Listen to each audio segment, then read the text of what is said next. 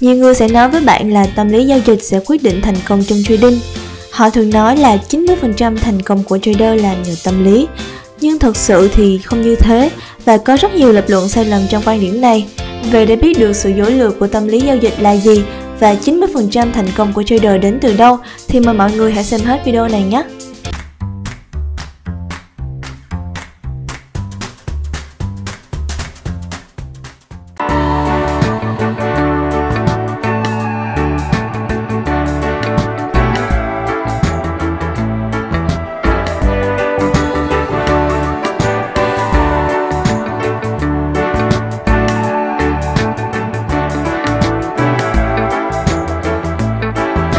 Như thường lệ, đầu tiên sẽ là phần cảnh báo rủi ro.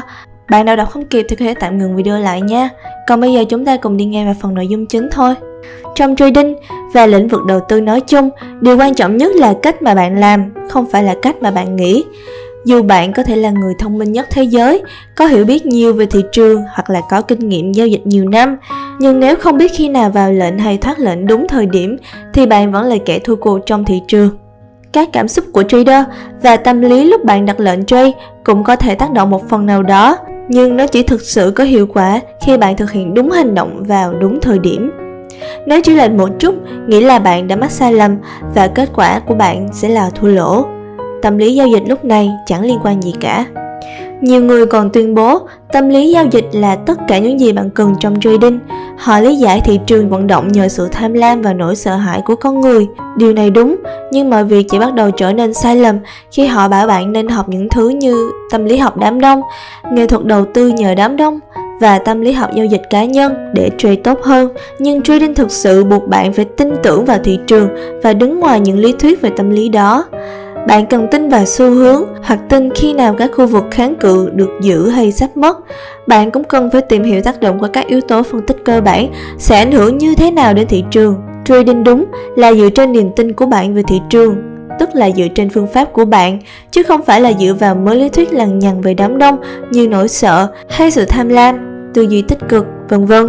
Rất tiếc là vẫn còn nhiều người không tin vào điều đó, bởi lẽ học về tâm lý giao dịch có vẻ dễ hơn nhiều so với mới kiến thức khô cứng về phân tích kỹ thuật hay là phân tích cơ bản thị trường. Đó là những bộ môn thực tế nhất giúp bạn giao dịch thành công hơn, nhưng lại khó nhằn, khiến ai cũng muốn tránh xa. Thực sự những người bảo bạn nên học về tâm lý giao dịch chỉ là những người đi bán cho bạn các khóa học trading. Họ bảo bạn phải học cách kiểm soát tâm lý và trading cho thật kỷ luật, nhưng bạn chỉ có thể làm đúng luật nếu như luật đó thực sự đúng đắn. Kỷ luật sẽ là thứ đáng vứt đi nếu nó chỉ khiến bạn mắc thêm sai lầm khi giao dịch. Như nếu ai đó có đưa cho bạn một indicator, một tổ hợp các điều kiện đơn giản để vào lệnh với indicator đó và người đó bảo bạn chỉ cần trade như vậy sẽ kiếm được lợi nhuận thì bạn có tin không? Hãy thử suy nghĩ về trading dưới một góc nhìn khác. Trader cũng giống như một phi công muốn học lái máy bay. Anh ta nên tập trung vào kỹ năng lái, tìm hiểu về cách lái, tìm hiểu về quy luật độ cao, điều chỉnh tốc độ cho phù hợp với thông tin từ mặt đất, vân vân. Hay các bạn nghĩ người phi công nên tập trung vào tâm lý của bản thân? Các bạn đáng thử xem. Chưa hết, chúng ta còn một thứ cần phải lưu ý trong trading, đó chính là chiếc hộp Pandora. Chiếc hộp Pandora là một câu chuyện thần thoại Hy Lạp Pandora là tên của người phụ nữ đầu tiên trên trái đất. Theo truyền thuyết, thì Pandora nắm giữ chiếc hộp mang lại hy vọng và sự tuyệt vọng của loài người. Thần Zeus dặn dò Pandora không được mở chiếc hộp, nhưng vì tò mò, Pandora đã mở chiếc hộp ra và tất cả sự bất hạnh tràn lan khắp thế gian, chỉ còn sót lại hy vọng ở đáy hộp.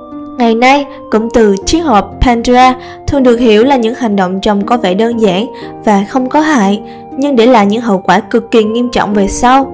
Chiếc hộp Pandora thì liên quan gì đến trading? Ồ, thì ra hộp Pandora là một kiểu ẩn dụ về tính hay tò mò của trader khi giao dịch trên thị trường.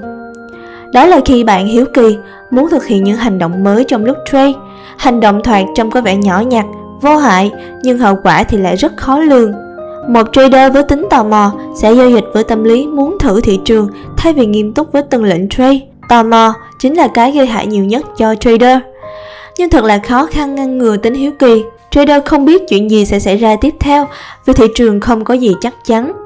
Mặc dù bạn vẫn tuân theo luật giao dịch đúng xu hướng, nhưng tay chân lúc nào cũng tái máy muốn vào lệnh cho bằng được. Sự hiếu kỳ chỉ chấm dứt khi bạn rơi vào chuỗi trade thua liên tục và không còn đủ can đảm để mở lệnh trade tiếp theo, hoặc là tài khoản giao dịch của bạn không cho phép bạn trade thêm một lệnh nào nữa.